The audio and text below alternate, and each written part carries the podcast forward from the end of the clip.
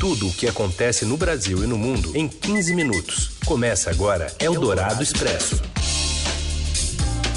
Olá, sejam todos bem-vindos a mais uma edição do Eldorado Expresso, programa que traz as principais notícias do dia na hora do seu almoço em 15 minutos. Primeiro ao vivo em FM 107,3 em São Paulo, na Rádio Eldorado, e depois no seu agregador de podcast favorito a qualquer hora, em qualquer lugar. Eu, eu sou o Abac, esse que já chegou aqui é o Leandro Cacossi, e a gente vai para os destaques desta sexta, 24 de janeiro. Eldorado Expresso, tudo o que acontece no Brasil e no mundo em 15 minutos. Jair Bolsonaro recua e diz na chegada à Índia que, que não vai tirar a segurança pública do ministério, do ministério comandado por Sérgio Moro. O presidente também nega que haverá maior taxação sobre bebidas alcoólicas, cigarros e produtos à base de açúcar, uma intenção que o ministro Paulo Guedes chama de imposto do pecado. E ainda o isolamento de cidades chinesas por causa do coronavírus e as atrações da festa de 466 anos de São Paulo neste sábado. Eldorado Expresso. O presidente Jair Bolsonaro descartou hoje a chance de desmembrar o Ministério da Justiça e Segurança Pública em duas pastas. As declarações foram dadas na chegada dele a Nova Delhi, na Índia, para uma missão de quatro dias. Segurança Pública, os números demonstram que estamos no caminho certo. E a minha máxima, né? Time que está ganhando não se mexe. Então está descartado foi, isso, presidente? Eu acho que está descartado, nem precisava responder. O presidente negou ainda a existência de atritos com seus ministros, principalmente com Sérgio Moro. Vale lembrar que na quarta-feira, Bolsonaro recebeu de secretários estaduais de segurança pública cinco sugestões para políticas na área em uma reunião. De todas elas, ele anunciou publicamente apenas uma: a divisão do Ministério da Justiça com a recriação da pasta da Segurança Pública.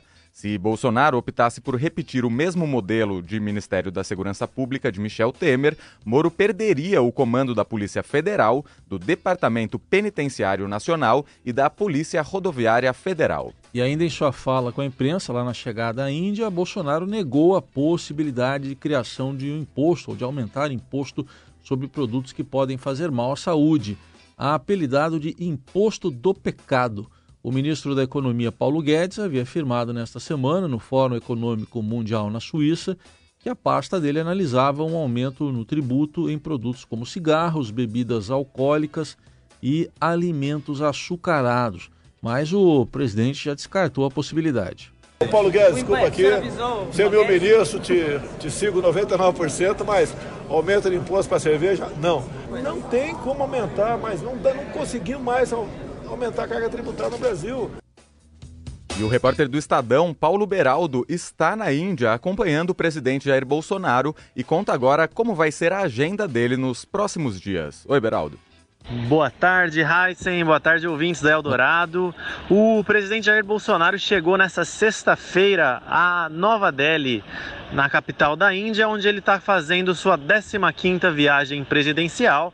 Essa que é a primeira viagem de 2020. Ela acontece a convite do primeiro-ministro Narendra Modi, que convidou o presidente Jair Bolsonaro para participar das festividades do Dia Nacional da República da Índia, que é no próximo domingo. É como se fosse um 7 de setembro, sabe? Um dia muito importante aqui para a população, uma das festas nacionais mais importantes. E quando o governo indiano faz esse convite para outro chefe de Significa que ele está querendo aprofundar as relações, melhorar as parcerias comerciais. Onde é que isso se daria com o Brasil?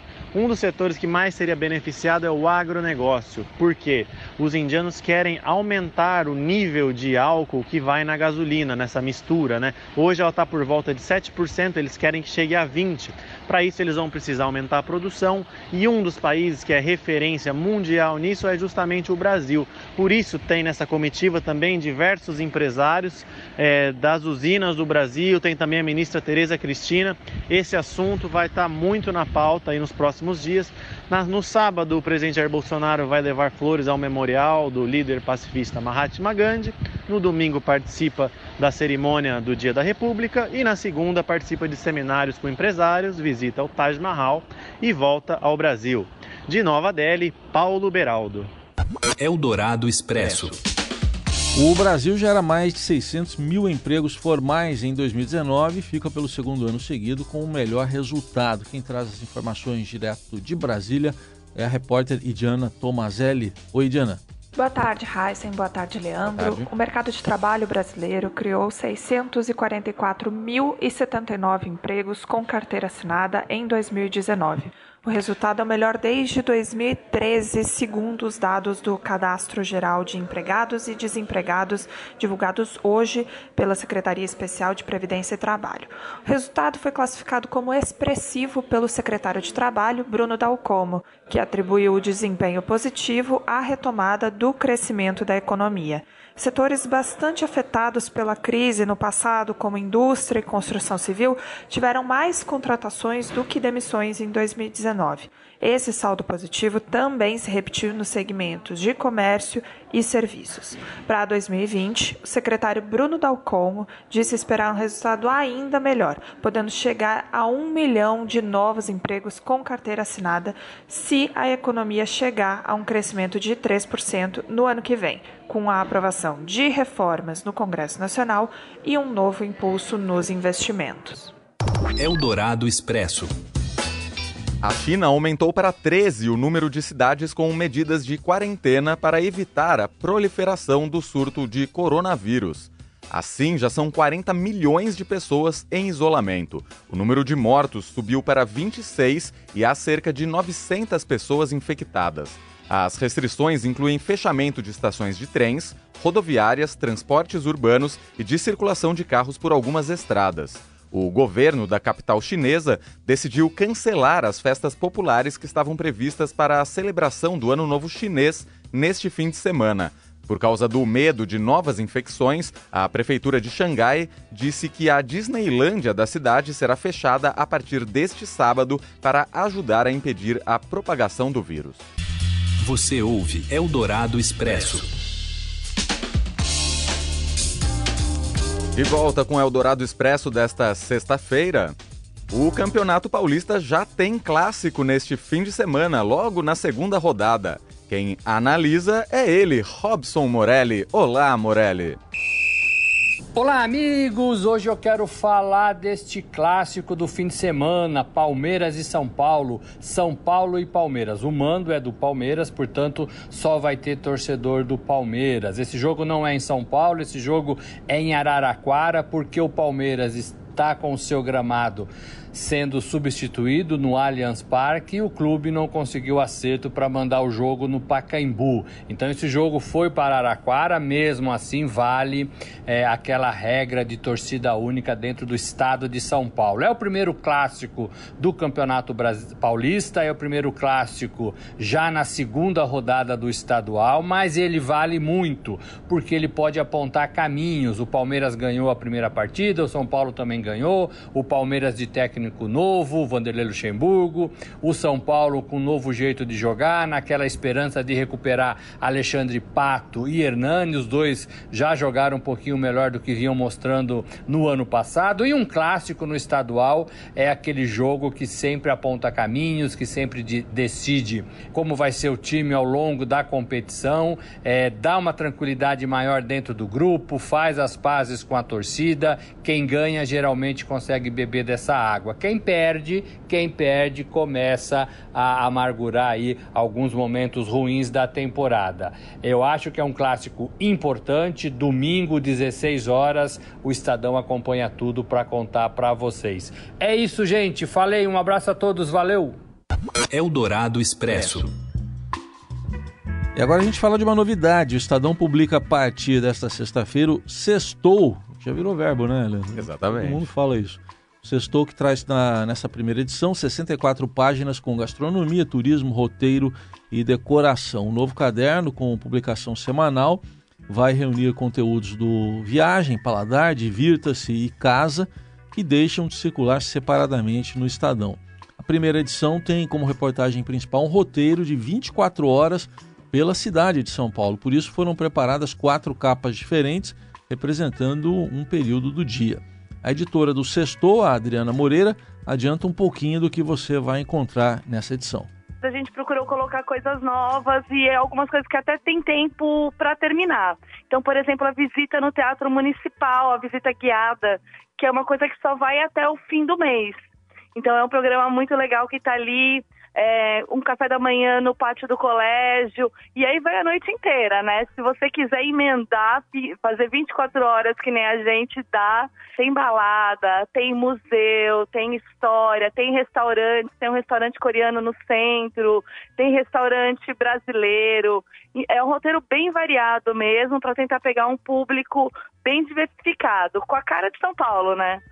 É, Adriana Moreira, o sextor vem encartado no Estadão, mas na internet não muda nada, os conteúdos continuam a ser publicados ao longo da semana em suas respectivas áreas. Eldorado Expresso.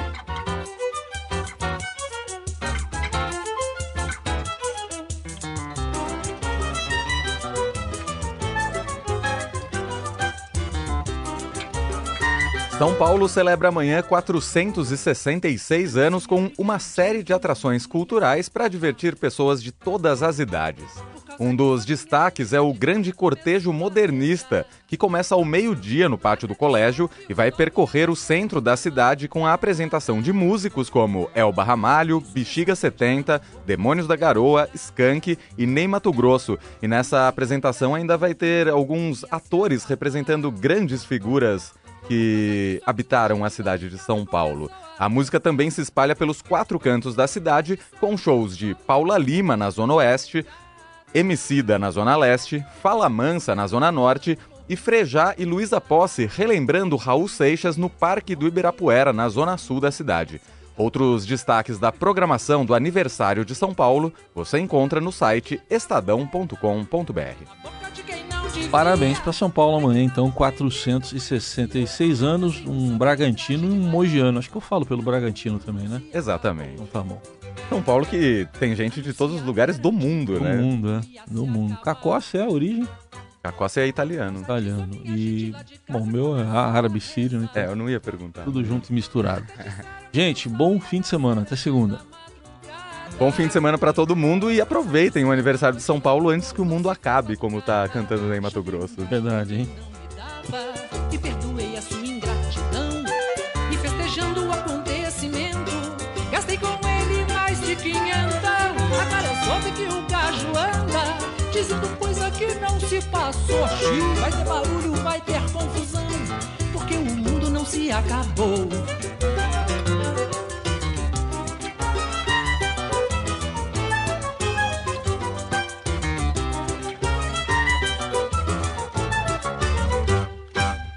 E garantiram que o mundo ia se acabar. Você ouviu Eldorado Expresso tudo o que acontece no Brasil e no mundo em 15 minutos.